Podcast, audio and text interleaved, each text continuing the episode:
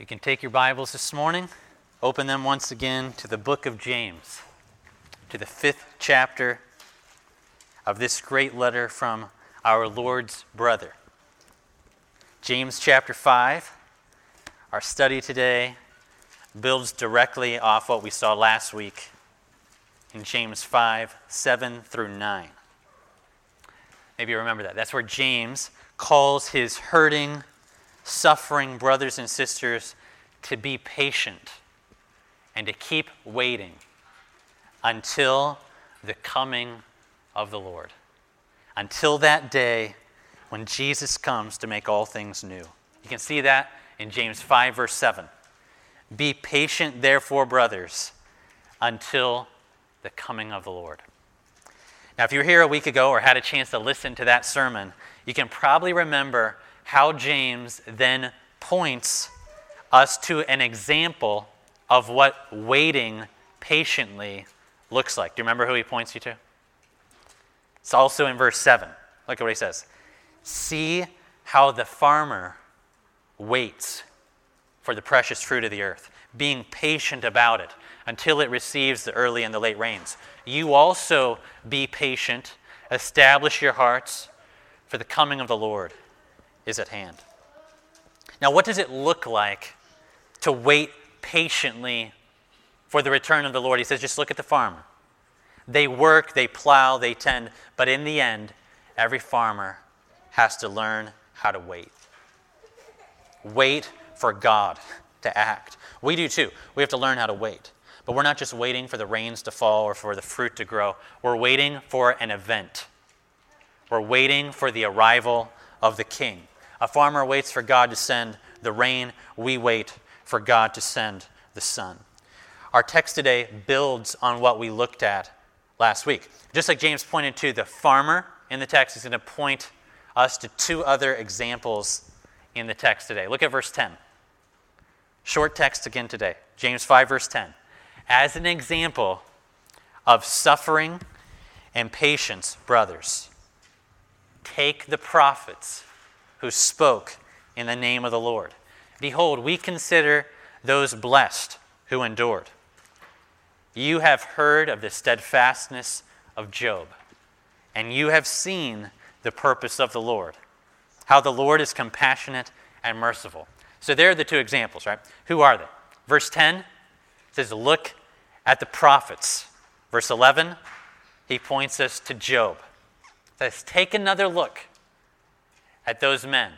Think about their lives. And so for a while, that's what I want to do. Uh, I want us to just do that. I want us to to look at them and to think about their lives. As an example of suffering and patience, brothers and sisters, he says, first, take the prophets who spoke in the name of the Lord. Now, now James doesn't give the name of any specific prophet, but who are some of the ones that come to your mind? You got some that come to your mind? What do you think? Peter, uh, Jeremiah, Isaiah, Think especially Old Testament prophets, because these are Jewish readers. As soon as he says, take the prophets who spoke in the name of the Lord, they're going to be thinking Samuel, Elijah, Elisha, Isaiah, Jeremiah, Ezekiel, Daniel, Hosea, Joel, Amos, Obadiah, you know, all, all of these, all of these people, right? As, and as you, as you look at the text, I want you to think of what he says. He says, take these people as an example. An example of what exactly? of suffering and patience. Now, it's interesting if you think about this, he already pointed us to the farmer. The farmer was an example of patience, too, right? That was like the main thing about the farmer. Look, look how the farmer waits patiently.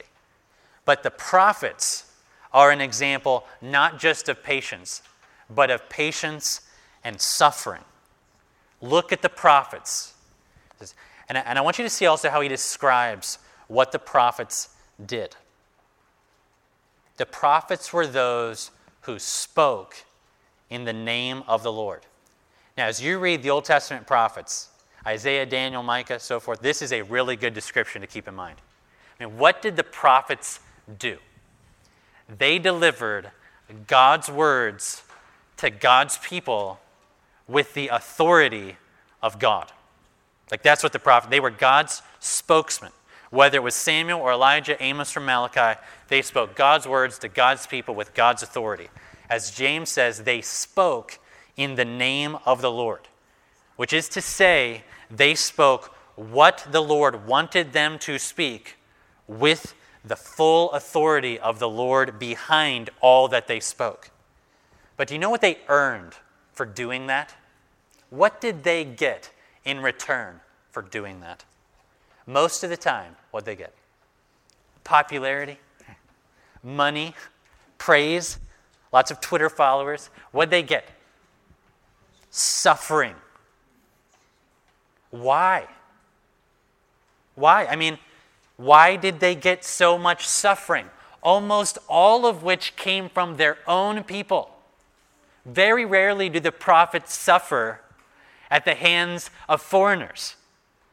They suffer at the hands of their own people. Why? It's because the prophets preached about whatever the Lord wanted them to talk about. Some of those things were popular, like the promises of God to restore the people one day. But most of what they said wasn't popular, and they said it anyway. They were constantly calling their own people to repentance. From what? From their sexual immorality, from their idolatry, from their oppression of the widows and the orphans, from their greed, and much more. And what was the result of doing the right thing? Rejection and suffering. And yet, do you know what the prophets didn't do? They did not stop speaking. They patiently kept doing the will of God. And I'm not saying they never struggled, doubted, or even ran away from their calling for a time. But the story of the prophets is that they kept on speaking in spite of massive rejection and intense suffering. And so, so think of it. James says to his brothers and sisters who are suffering unjustly Remember the prophets who spoke in the name of the Lord. Take them as an example of suffering and patience in the midst of suffering. And just as a final point on the, on the prophets for now, how long did they endure?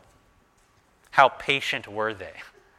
Many of them suffered all the way to death. Now, the Bible itself rarely tells us how specific prophets died. Jewish tradition tells all kinds of stories of the death of these famous prophets. The Bible itself doesn't tell us the specifics of how they died. But we know from the Bible that many, many of them were killed for what they did. I mean, think of some of the things that we see in the New Testament about the Old Testament prophets. Jesus himself says, when he's talking about Jerusalem. Maybe you've heard this. Oh, Jerusalem, Jerusalem, the city that kills the prophets and stones those who are sent to it. Think of Stephen and what he preached right before he was stoned to death. He said, Was there ever a prophet your ancestors did not persecute? They even killed those who predicted the coming of the righteous one. Paul says this of his own people in 1 Thessalonians. They killed both the Lord Jesus and the prophets. You want to know what suffering and patience looks like? James says, Remember the prophets who spoke in the name of the Lord. But that's not the only example that he looks at in the text. He's got one more. Look at the middle of verse 11. He says, And you have heard of the steadfastness of Job You've seen the purpose of the Lord, how the Lord is compassionate and merciful. Earlier today, we read the first chapter of Job, a powerful chapter, which introduced us to both the suffering and the steadfastness of Job. Job lived a long, long time ago, maybe back even kind of like contemporary ish with Abraham. Uh, we're not sure. He was a righteous, God fearing man who lost virtually everything he had livestock, possessions, family, eventually even his health. And none of it, none of it was due to any wrong that he did. I've wondered this week how the story of Job might have resonated with James's readers, many of whom had been forced to give up their land, their possessions, their homes, perhaps even their family, and none of it for anything wrong that they had done.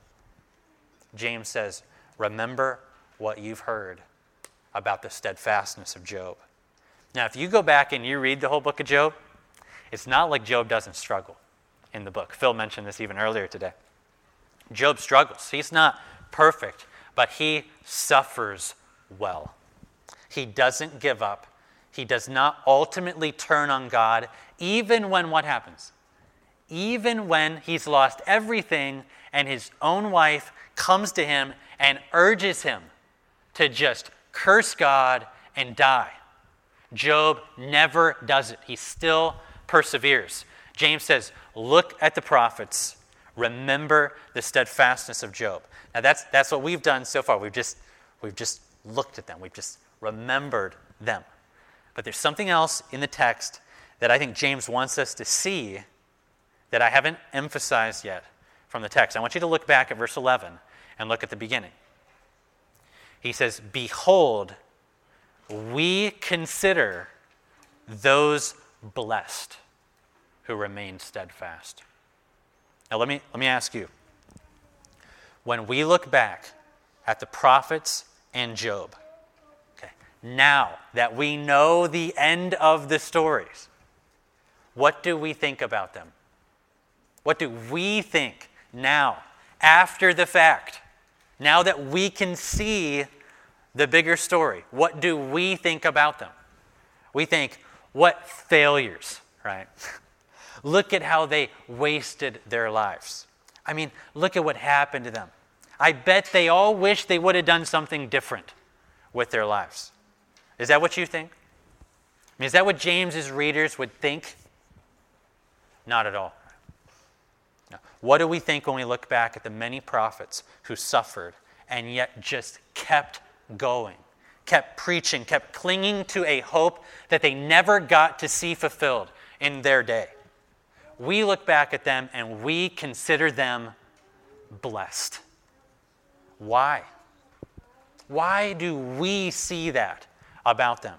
It's because we can see now, after the fact, how God used them, how God was always for them, how God was never against any of them, even on their worst days.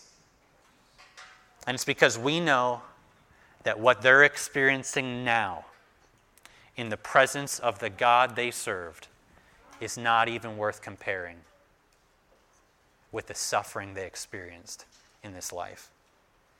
You see, now, after the fact, when we look back, we consider them blessed who endured. But here's the thing in the middle of their lives, in the middle of their suffering, do you think they could see it? Do you think Isaiah considered himself blessed?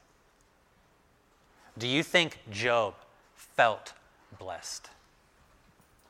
Do you think that's how they would have described their lives? Massive rejection, intense suffering, very little, if any, fruit. I mean, you take Isaiah, he was told before he ever started as a prophet, there's not going to be like any fruit from what you do. And I want you to do it anyway. Speak how long, Lord? Until their ears are dull. Till they. Do you think he thought of himself as blessed? The truth is that Job and many of the prophets struggled to see what God was doing, where he was leading, why he was allowing such bad things to happen to them, or how God's character could even fit with the things they were experiencing for him. But we look at them now, after the fact, and what do we think? We think, you all made the right choice. We consider them blessed who endured. But again, why do we say it? It's because we have a vantage point that is better than theirs was. More like God's always is. We can see the bigger picture now about them. But in the middle of their suffering, Isaiah, Jeremiah, Ezekiel, Daniel, they couldn't see what we see. They couldn't see the whole story, the outcome of their suffering. In fact, with Job in particular, we're never even told if Job was ever let in on the reasons for his suffering. In the suffering, he certainly didn't know what we know. And we're never told if he's ever told. So he struggles deeply because the things that were happening to him in his life didn't make any sense.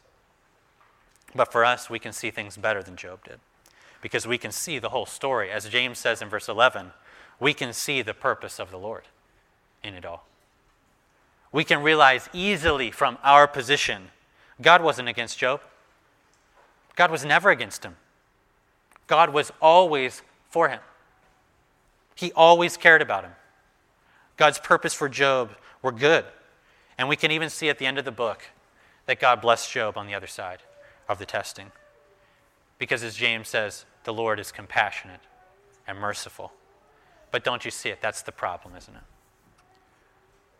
We don't get to look at our own lives after the fact. We can't see now the whole story of our lives. We can't see the end the result, the outcome of our suffering. Like them, God doesn't show us everything up front.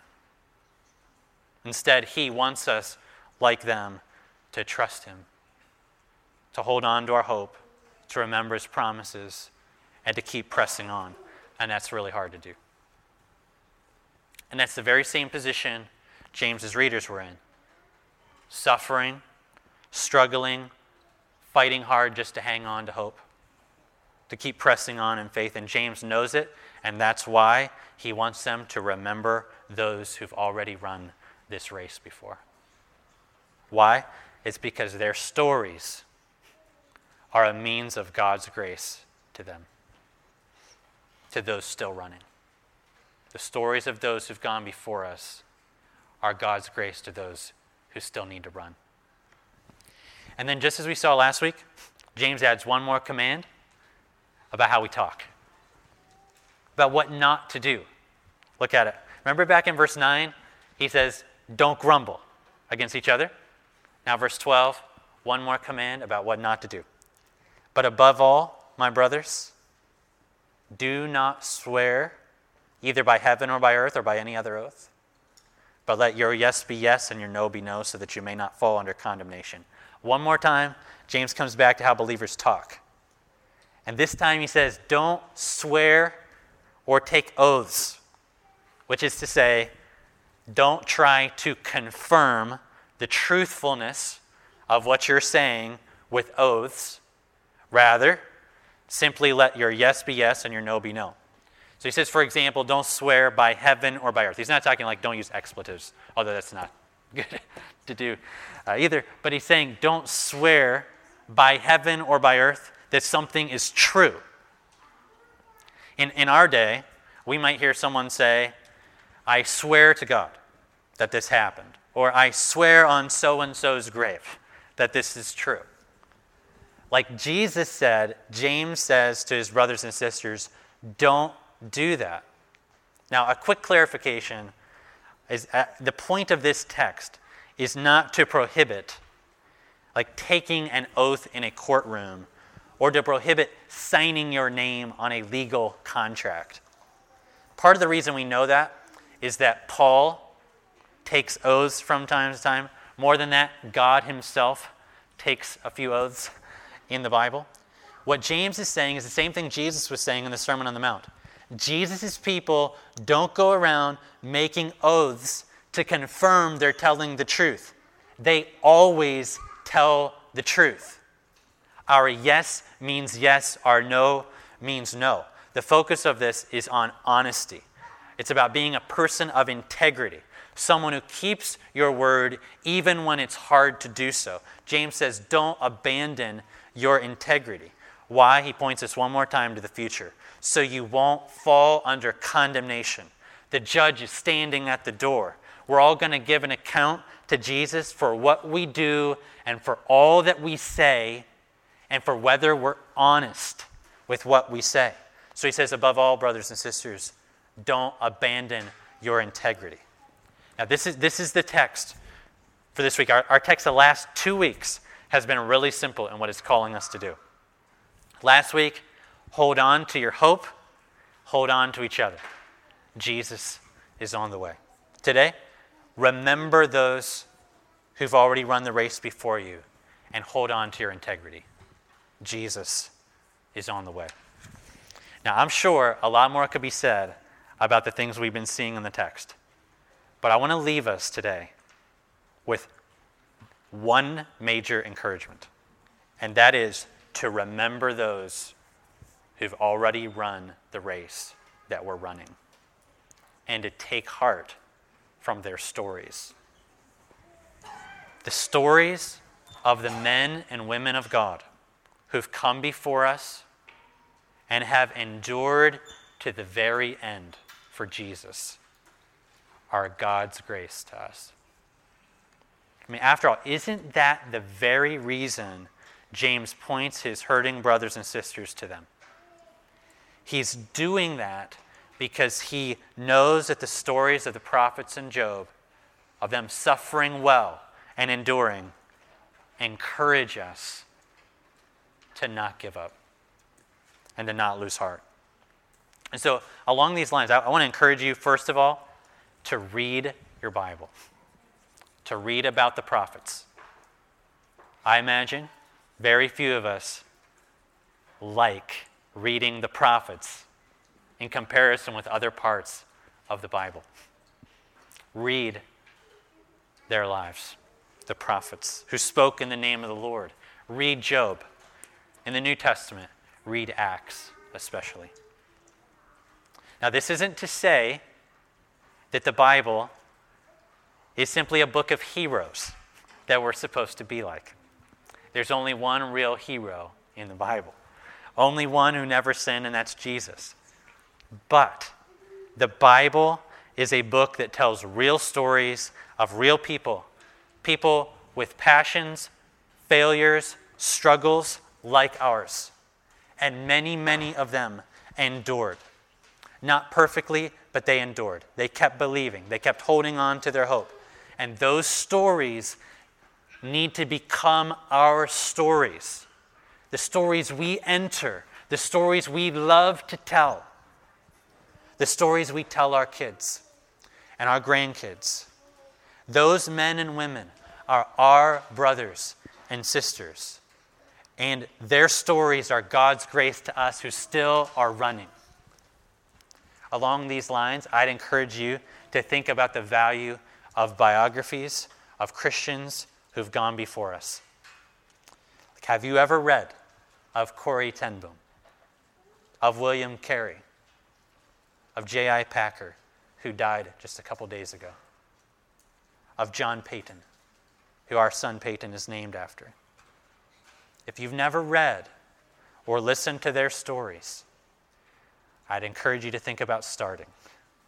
You won't find perfect people in those stories, but you'll find men and women of God who, in spite of their fears and failures, kept pressing forward in faith in Jesus. Read about them. Talk of those stories with each other. Tell them to your children and your grandchildren. Those are a means of God's grace to us. But then I would, I would, I would add never stop with those people. What I mean is, don't look at those stories only for them or as if they are the end of the story. As you look at the prophets, for example, don't stop with them. Let them lead you to what they were looking for. Let them lead you to who they were looking for, to what they were hoping for. As you look at Stephen or Paul or Peter, don't ever stop with them. Let them all lead you to Jesus, the one they endured for, the one they were waiting for, the one who saved them and made them what they were, the one who gave them strength not to give up. I think Jesus is what Abraham and Sarah, Moses, Ruth, Job, and all the prophets, Jesus is what they were all waiting for. He's what they were all looking for. Let their stories all lead you to Jesus. That's what they would want. And I think this is exactly what the author of Hebrews was trying to do in the New Testament reading we read today. And I want to end by using his words again in light of the book of James. Think of what the author of Hebrews says. Hebrews chapter 11 at the end when he says, What more shall I say? For time would fail me to tell you about Gideon and Barak and Samson and Jephthah and David and Samuel and the prophets, who through faith conquered kingdoms, enforced justice, obtained promises, stopped the mouths of lions, quenched the power of fire, escaped the edge of the sword, were made strong out of weakness. Some of them were tortured, refusing to accept release so that they might rise again to a better life. Others suffered mocking and flogging and even chains and imprisonment. They were stoned. They were sawn in two, which is what tradition says about Isaiah. They were killed with the sword. They went about in skins of sheep and goats, destitute, afflicted, mistreated. Think of this description of whom the world was not worthy. And then what does but what's the point that the author of Hebrews says? Therefore, since we're surrounded by so great a cloud of witnesses, let us lay aside every weight and the sin which clings so closely, and let us run with endurance the race that is set before us looking like they did to Jesus, the founder and perfecter of our faith, who for the joy that was set before him endured the cross, despising the shame, and is seated today at the right hand of God. Consider Jesus, who endured from sinners such hostility against himself, so that you don't give up, so you don't grow weary or faint hearted. This is a good message for us today. One I have not thought a lot about, about the gift it is to us to know the stories of those who've already finished the race and of the help we find in our race that is still before us. Let's pray together. Father, thank you for what for this word that we needed today to encourage us to keep running with endurance, patience, and integrity. I pray that you would strengthen us for what's before us. We know that we don't know what's ahead, but you do you can see the whole story of our lives. You have good purposes. You're compassionate and merciful. I pray you would strengthen us today to keep trusting you and to keep looking to Jesus, the founder and the perfecter of our faith. We pray this in his name. Amen.